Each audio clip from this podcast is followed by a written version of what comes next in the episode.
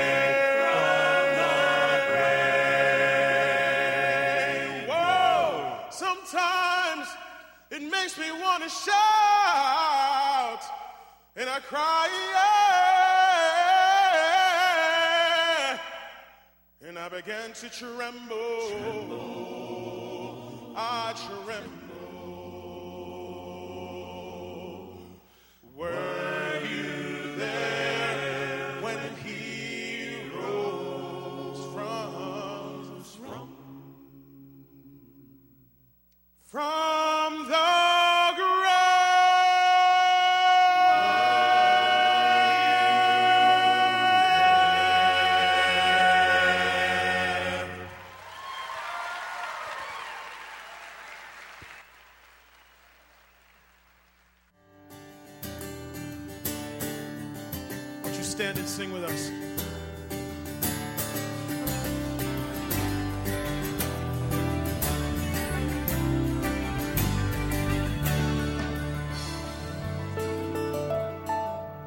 Take my heart, Lord, will you take my heart as I surrender?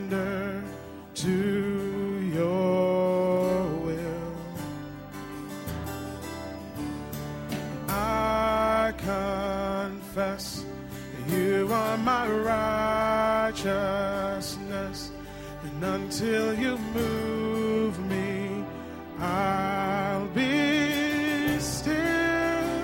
Take my heart, take my heart, Lord, will you take my heart?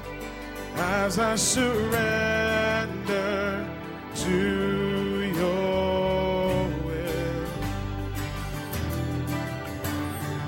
I confess you are my righteousness. Until you move me, I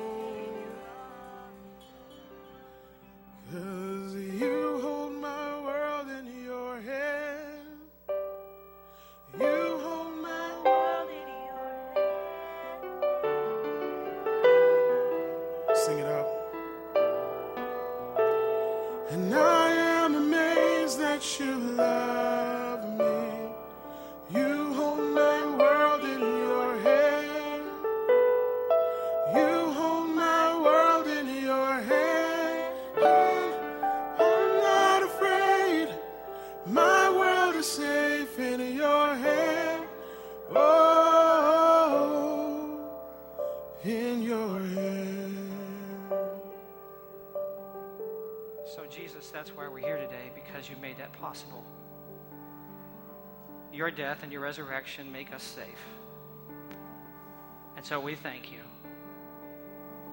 And we submit ourselves to trust you forever because you made it possible that we will live with you forever. Thank you, Jesus. It's in your name we gather today. Amen. Would you tell the uh, tech crew and the worship team today how much you've loved their leading?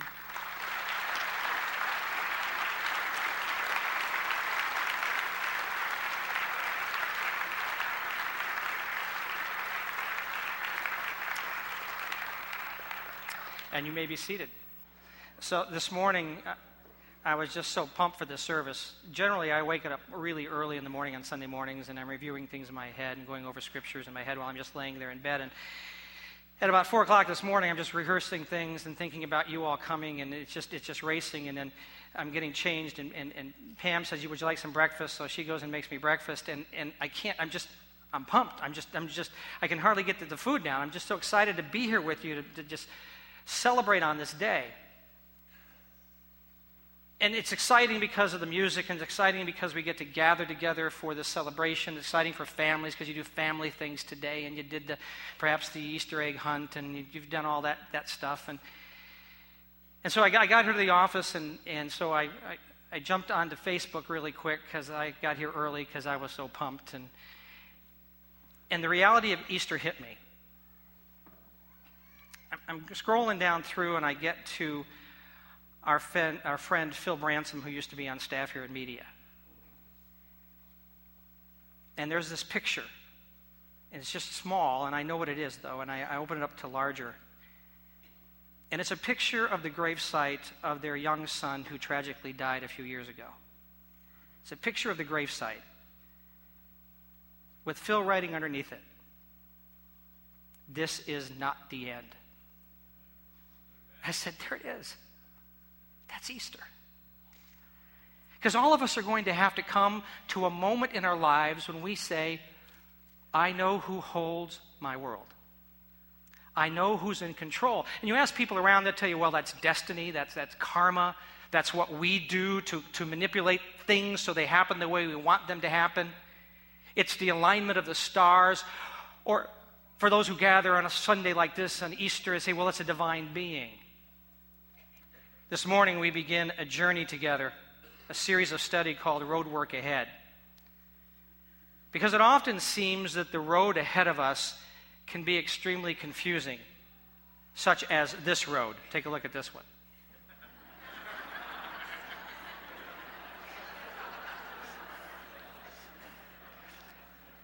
That would be something you'd see in Erie, wouldn't it? Only it'd also have potholes with it. And I'm, and I'm just, I'm, I'm saying it can't be just luck.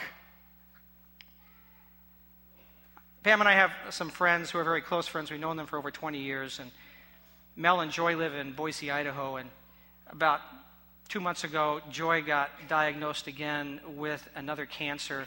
And she's been battling cancer and was really free for a long time. And now this is the third type of cancer that she's had. And so they're optimistic, and I called Mel this week. I said, Mel, just checking on you. How's Joy?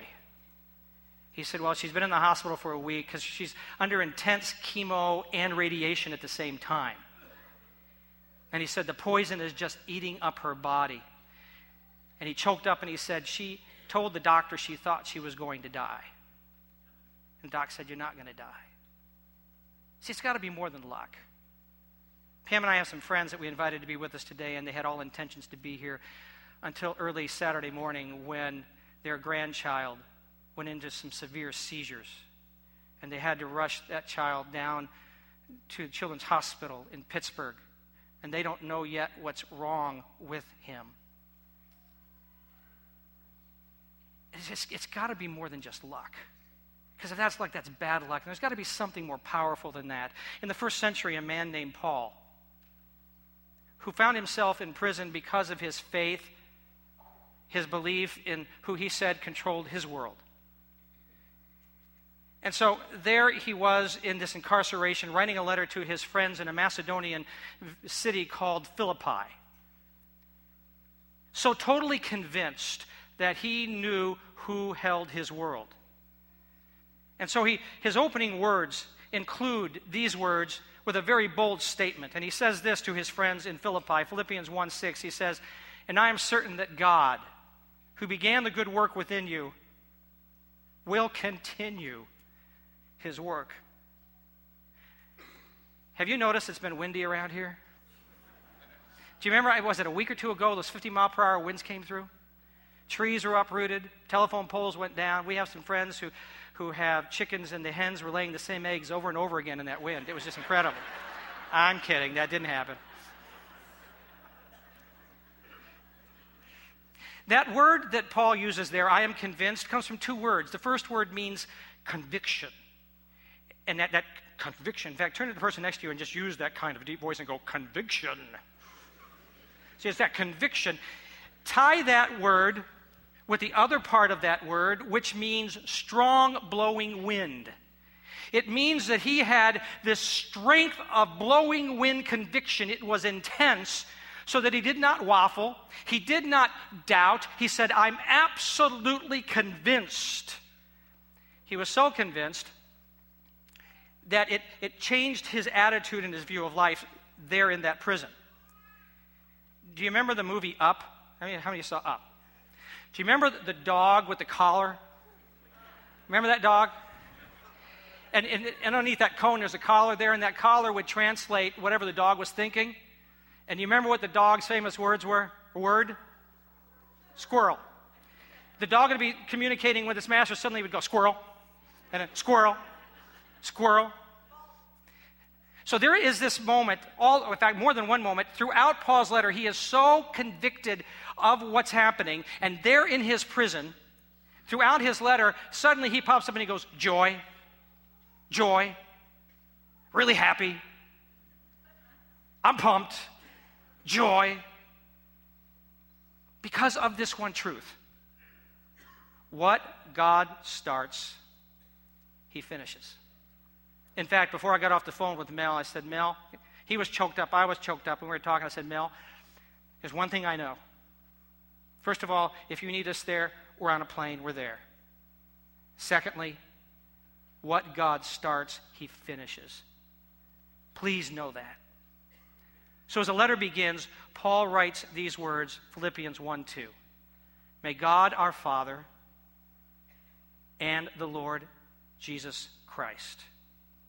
He said, You want to know who holds your world. You want to know who has control. I will start you here, and I'm in this prison, and I totally understand God our Father and the Lord Jesus Christ. And just the fact we have to ask the question who's in control tells us there's a whole lot of ugly injustices out there that are yanking life out of our control. Some of you in here today are struggling with your own cancer. Some of you today are going through a nasty divorce. Some of you in this place today have been laid off and you're wondering how the employment issue is going to pan out for you. Some of you in this place right now are feeling the effects of your addiction, even as you sit here. Some of you in this place blame your loss of control on other people, their decisions, what they did. And some of you in this place blame yourself because you made some really wrong choices and things got out of control. When the God our Father started all this, he turned and said, This is so good. And then he said, Let me show you how to keep it good. But we, in our mistrust, tinkered with it. I am not a good tinkerer. I'm just not mechanically inclined. Several years ago, when our daughter was small, we got her a bicycle for Christmas, and we had to put the bicycle together. I had to put the bicycle together. So I'm putting this bicycle together. I mean, what could, what could go wrong with putting a bicycle together? And it got really frustrating. It wasn't going together. So I blamed the bicycle manufacturer. I said, the instructions aren't right. This is, they're just messing this up. A is not going to B, and I can't even find C. And Pam walked in. She said, You're not letting our daughter ride on that thing. So I took it, after I had just messed with it, I took it to a bicycle shop. I brought it in, and they looked at it, and the guy said, Who has been working on this? Some guy. He said, To start with, the handlebars are on backwards. I said, Yeah, I know. We tinker with this thing that God created for us, and then we look at Him and bring it back and say, Look at the mess. Look what you've done. How could you create? How could there be a loving God with this mess? The prophets for centuries were declaring that God would return and clean up our mess. The Jews called him the Messiah, the one that was coming, the anointed, or the waiting king. Jesus of Nazareth shows up and he says, I'm he. I'm the one you're looking for. His teaching and his actions seem to validate that claim. Look, when a, when a man who's full of leprosy and his skin is rotting off comes to him and Jesus just touches him, and suddenly the skin is like, is, is just fresh. There's some validation there. When he comes across people who are so much in turmoil because of demonization, the demons are tearing them up. And when the demons see Jesus, many times they just leave the body, and other times Jesus says, Get out of there, and they have to go. There, has got to be some validation there. When he can take H2O and turn it into Chardonnay, there's something happening there. When he can say the lake effect, whoa, slow down, be calm, bam, there's something there when he can say to a four day old corpse, You get up and live, not like a zombie, but in full life, there's something there. There are those who wanted to press the issue because they thought he was a fraud, so they manipulated the Roman government into executing Jesus. And while he was on that cross, they said to him, All right, come on down fix this, because if you can fix that, then we can believe you can fix our broken world. And he didn't. A dead Messiah is a failed Messiah. It seemed like another aborted attempt for God to control what got out of control, and it failed. For years, a couple years ago, for, for many years, we were doing Easter musicals. How many of you have been to one of those Easter musicals? Just phenomenal. The people here worked so hard on those, and it was just tremendous. It, it was either the last one or the one just before the last one when the person playing Jesus, a couple weeks before we were to produce the musical, broke his leg. Jesus on crutches does not fly in an Easter musical. So he got to the spot, place where he didn't have to wear a cast and, and he could actually move without limping. But there's this, this scene coming down the middle aisle where, where Jesus is carrying the cross, and there's no way that he can go through all of that. So we had to get a stunt double. We found a guy who was about his, his stature, and, and we put a wig on him so that when he's carrying the cross, it's down across his face, and the lighting is, is dim, so you really can't tell. And meantime, the, the real Jesus is up here with the crowd, kind of incognito, waiting for his moment. And so then he would bring the cross up, he would fall down with the cross, the crowd would gather around, the lighting would be just right, and then the, the fake Jesus would get underneath the cross, and, and, and the real Jesus would get on the cross, and the fake Jesus would crawl out on his hands and knees out the door. And it worked. Until one evening, when the real Jesus got on the cross and the fake Jesus started out, the spotlight followed fake Jesus right out the door. Not what we were wanting. He's no longer with the union. We fired him. Calvary, the place of the skull. It is a moment that the world spotlights this supposed God, and they say he's a fake one, and in his death, he crawls off the stage. But what they don't understand is that he didn't crawl off the stage, he was the stage. For the prophets declared what was happening at the moment that he hung on that cross. And here's what Isaiah the prophet said But he was pierced for our transgressions, he was crushed for our iniquities. The punishment that brought us peace was upon him, and by his wounds we are healed. My pain on him, my sins on him. That's why on the cross he declared, Father, forgive them, for they know not what they do. Father, I've exchanged with them. While I'm on the cross, I give them everything that's right about me on them and everything wrong about them on me. Now forgive them. You've got to. And then he declared this It is finished. Not I am finished, but it is finished, literally meaning paid in full. Paid in full. My sins covered. I love how Bishop N.T. Wright states it. He says this God's plan to rescue the world from evil would be put into effect by evil doing its worst to the servant, that is, to Jesus himself, and thereby exhausting its power. The death of Jesus of Nazareth as the King of the Jews, the bearer of Israel's destiny, the fulfillment of God's promises to his people of old, is either the most stupid, senseless waste and misunderstanding the world has ever seen, or it is the fulcrum around which world history turns. And that is why Paul the Apostle adds to that title, Jesus Christ, this one word Lord.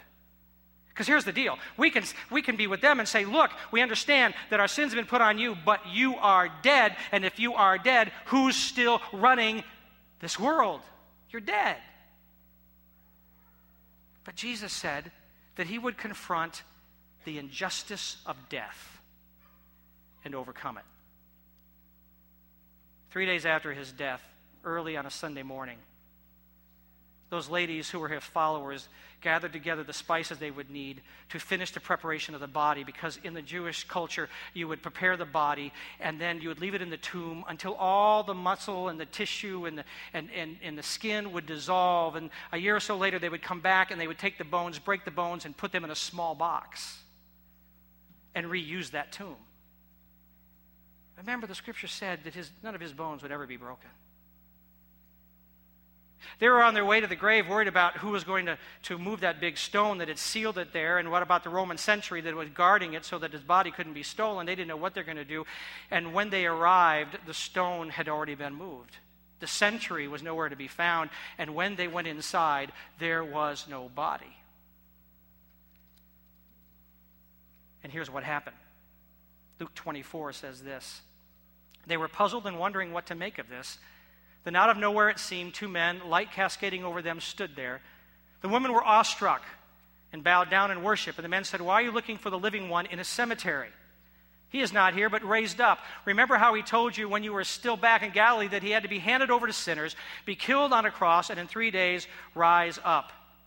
Then they remembered Jesus' words. Over 500 witnesses would follow, corroborating that report and no one would refute it. You see, they didn't believe that Jesus was raised from the grave because he said so. They believed Jesus was raised from the dead because it happened. They saw it. And if Jesus can do that, promise that he's going to rise from the grave, and he does that, can he not do that in what you think is dead in your life? Can't he do that very thing, infuse in you what he called would be eternal life. For God so loved the world, he said that God gave his only Son, that whoever would believe in him would not perish but have everlasting life. Isn't it that thing that he wants to give us? He wants to infuse into us that life. The prayer for his kingdom to come and his will to be done went through Jesus and into us.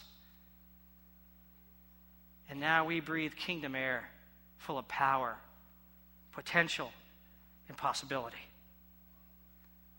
So the question is do you really believe? Let me show you another road sign.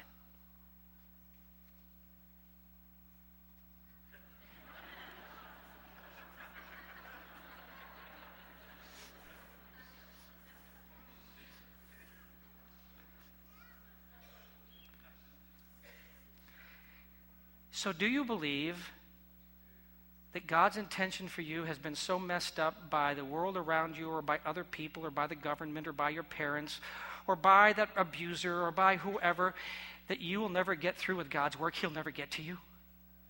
Do you really believe that? Don't miss what Paul said, Philippians 1 5 because of your partnership in the gospel from the first day until now. That, that word partnership is the word koinonia. It, it, it simply means an intimate two sided relationship. He said, You have an intimate relationship with the gospel. Let me describe to you the gospel. The gospel simply is this Jesus is Lord because he died and he rose again.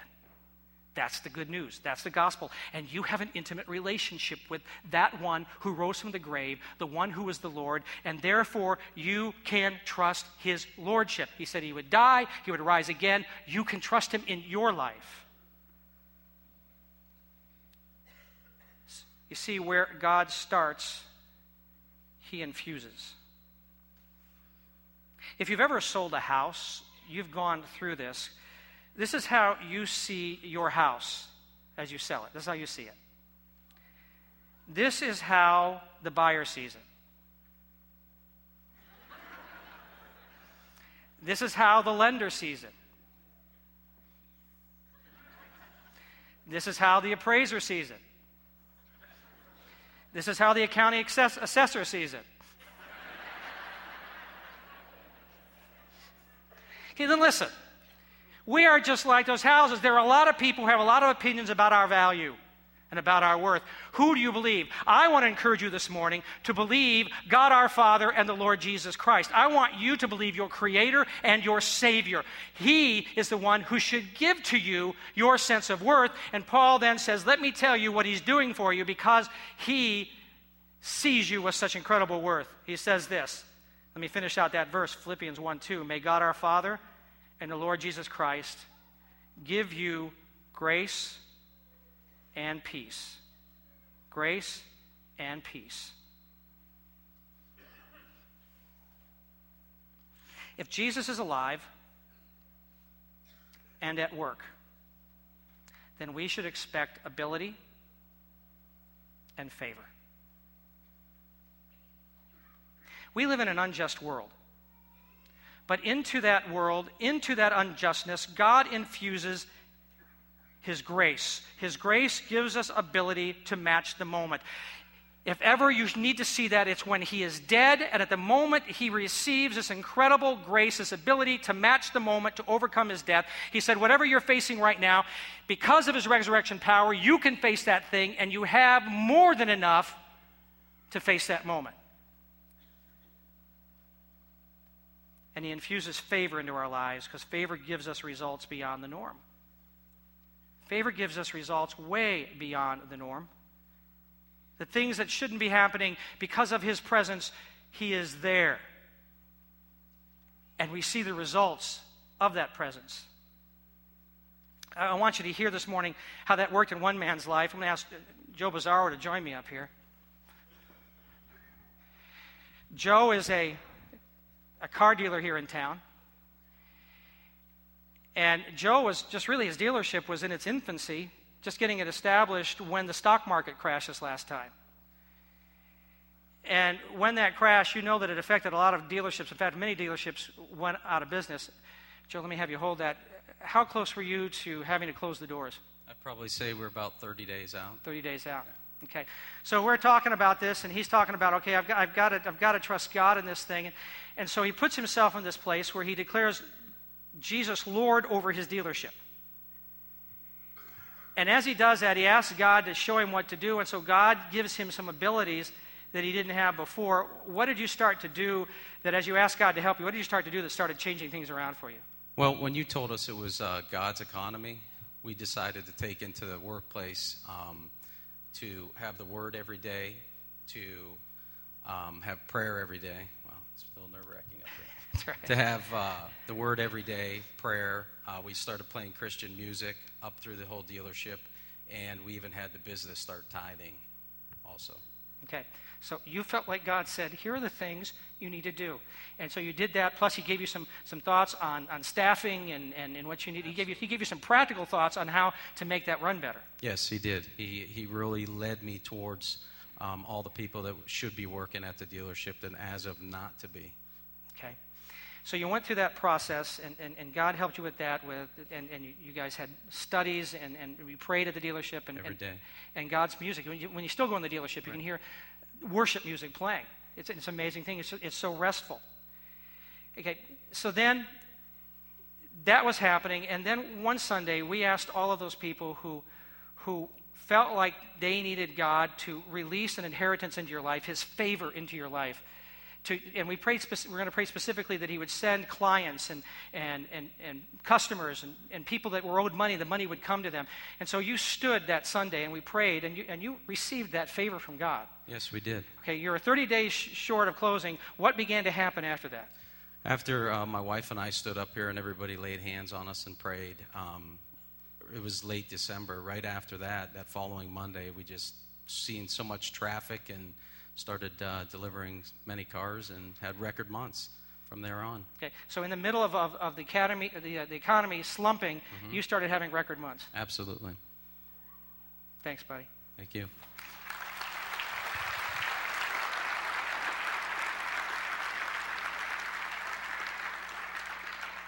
I'm not going to tell you that's a formula, but I'm going to tell you that's God's favor and how He works. I'm going to tell you that's, that's how His grace gives ability. If He's alive and at work, then you can also expect confidence and contentment. And that, that's the word that He uses when He says peace. See, if Jesus can ra- be raised from the dead, then He can go into what's dead in your life and infuse His life into your dead situation. Lindsay, come join me up here. I promised her I wouldn't get her too many steps because he's wearing heels today. Come here. Okay, so, so let me give you a little synopsis. Lindsay's an athlete. In her freshman year, things are going wrong and there's physical problems, and they determine that she has heart disease. They work with her, and by her junior year, they determine that she needs a heart transplant or she'll die. They take her to the Cleveland Clinic, and they put her there waiting for a heart. How long were you at the Cleveland Clinic? Three months. Three months. Okay. As you are trusting Jesus, and, and, and during that time, I, I, can still remember your sister Amanda sitting right there would, would sit right around the second or third row and hold up her cell phone, and you'd listen to his worship. Because you put your trust in a confidence in God. You got to a spot where you just felt like something had to change, and so you got a little radical uh, one week, and, and you started to do what to your room? My room was covered, literally ceiling to floor, with things that all of you had sent and other people had sent just as encouragement. And I one day woke up and I basically said to my mom, I'm just going to go home. I was 16 and I had a 16 year old attitude. And I said, you know, they can't hold me here. And, you know, mean, meantime, I was dying, but I was not willing to accept that. And I just felt like it was time for me to leave, and I really felt that God was going to heal me without a heart and without a transplant. I thought that He was going to just heal me. Right. So you had a confidence that He was going to do something, and you're pretty sure it was going to be healing, and that you would need it. So you began to push against the the authority there, and you told them that you wanted a catheterization to determine whether or not that heart had been healed. Right. Yeah. I basically asked for proof, and. Um, they do not typically do that type of test in the middle. Like while you're waiting for a transplant, they do it before to determine the disease, and then they do it after. They never do it um, in between. And but I needed that proof. I needed to know that that is what God wanted for my life. I just I just couldn't accept it until I knew for sure. Okay, so the doc agreed finally. In, in fact, there had been a prayer that, that the doctor would that night would just wrestle around in, in her own mind until she came to the conclusion they needed to run a test. She came in the next morning and said she didn't get any sleep due to your prayers, and and so she decided to run the test, but the, the, agreement was that if the heart was still diseased, then you would, you would agree to the heart transplant. Right. Okay. Right. So they ran the test. Not only was the heart still diseased, but what did they discover? Not only did they confirm that I did have the disease that they had originally diagnosed me with, but they confirmed that it had actually gotten much worse. What did that do for your name on the transplant list? It made it shoot up. Okay. Put you at the top. And in just a few days, what happened? Three days later, I got a call for a heart. Okay. So they did the heart transplant. You had full confidence at that moment that God was still with you because you'd, you'd put a test before Him and you were going to go either way He sent you. You're still with this confidence of God. He's still Lord of your life. So you run it through a heart transplant. And so then, after the whole transplant and all that's gone through, we began to pray that you would have no rejection. Now, how long ago was it that you had your heart transplant? It'll be 10 years this July. And how much, how much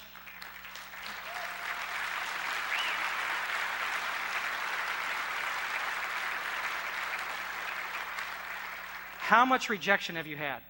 Zero.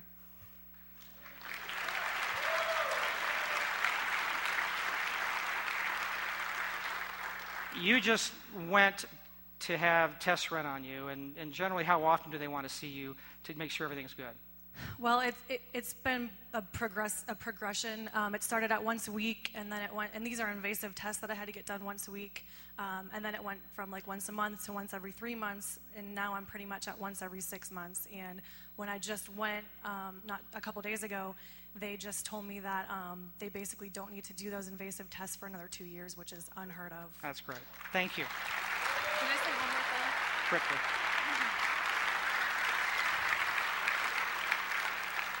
And just one more really quick thing that I didn't even have a chance to share with you is that um, they have also confirmed that um, my nerves have actually um, reconnected, which is very, very unusual. Reconnected with the heart? Yeah. Amazing. That's great. Thank you.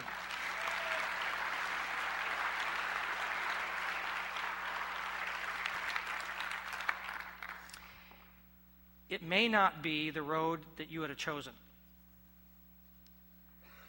But because of his resurrection power, you will arrive at his good work. Because here's God's guarantee Philippians 1 6, and I am certain that God, who began the good work within you, will continue his work until it is finally finished on the day when Jesus Christ, or Christ Jesus, returns. About 35 years ago, I was with a group of people who were doing a 13 week television series. And we were up in Toronto doing these programs, and, and we never finished an episode. We never finished working until the director would finally say, That's a wrap. So here's the deal in your situation, in your life, God will not stop working until Jesus Christ shows up and says, That's a wrap. And until then, He continues to hold our world in His hands. And until then, He expects us to grab hold of His grace, grab hold of His favor, grab hold of His confidence, grab hold of His contentment, grab hold of His abilities. He has our world in his hands.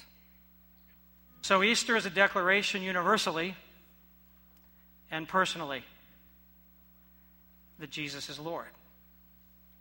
It is a declaration that he holds our world in his hands. And so this morning, as we conclude, I'm going to invite you to stand. Would you please stand? And would you make this worship expression your declaration as you personally and we corporately declare that He is Lord?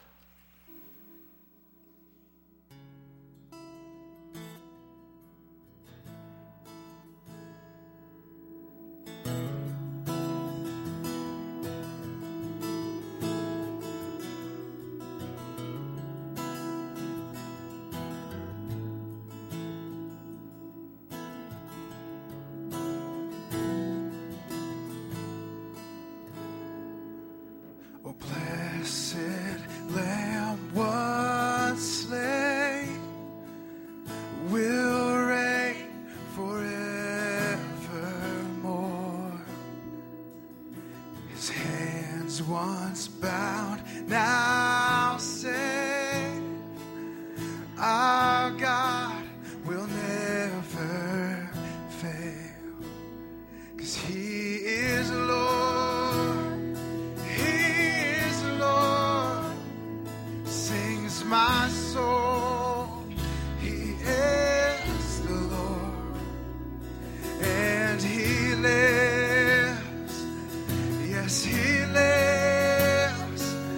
I'm alive,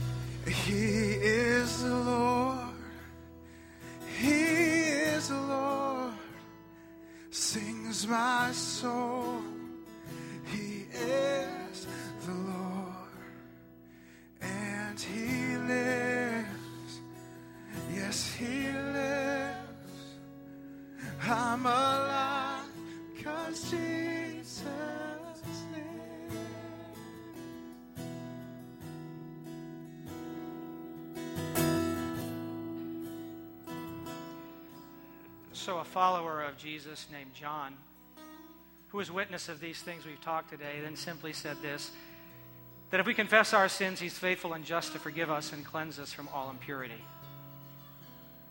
That if we would believe that Jesus died and took our sins and say, Here, take ours, he will do that and remove them from our lives. If we believe that he rose again and there's this resurrection power, he said, I'll pour that into you so that you can live life the way that I designed you to live. And it's simply a, a faith thing. It's, it's you saying, I believe. And so before you go today, I invite you just to say, I believe Jesus. And as you're beginning that journey, we have a, a way to help you do that. And if you'll stop by our West Service Center information desk and just ask Him for a gift that I've talked about at the end of the service today that will guide you on this path to get you closer to Jesus. And we have people and classes and mentors to help walk you through that. Just give us a call. We'll be glad to walk you through that because it's the most amazing, amazing life you could ever live. So please do that. Well, thank you for being here today. Let me pray a blessing over you, then be on your way and enjoy your family and friends today. So now may you discover once again, in a fresh new way, the resurrection power of Jesus Christ released into your world and the world that surrounds you. May you enjoy his favor. May you understand the abilities he's placed within you. And may you walk in a confidence and a contentment that makes you solid in everything you do. In the name of the Father, Son, and Holy Spirit. Amen. God bless you. Have a great day.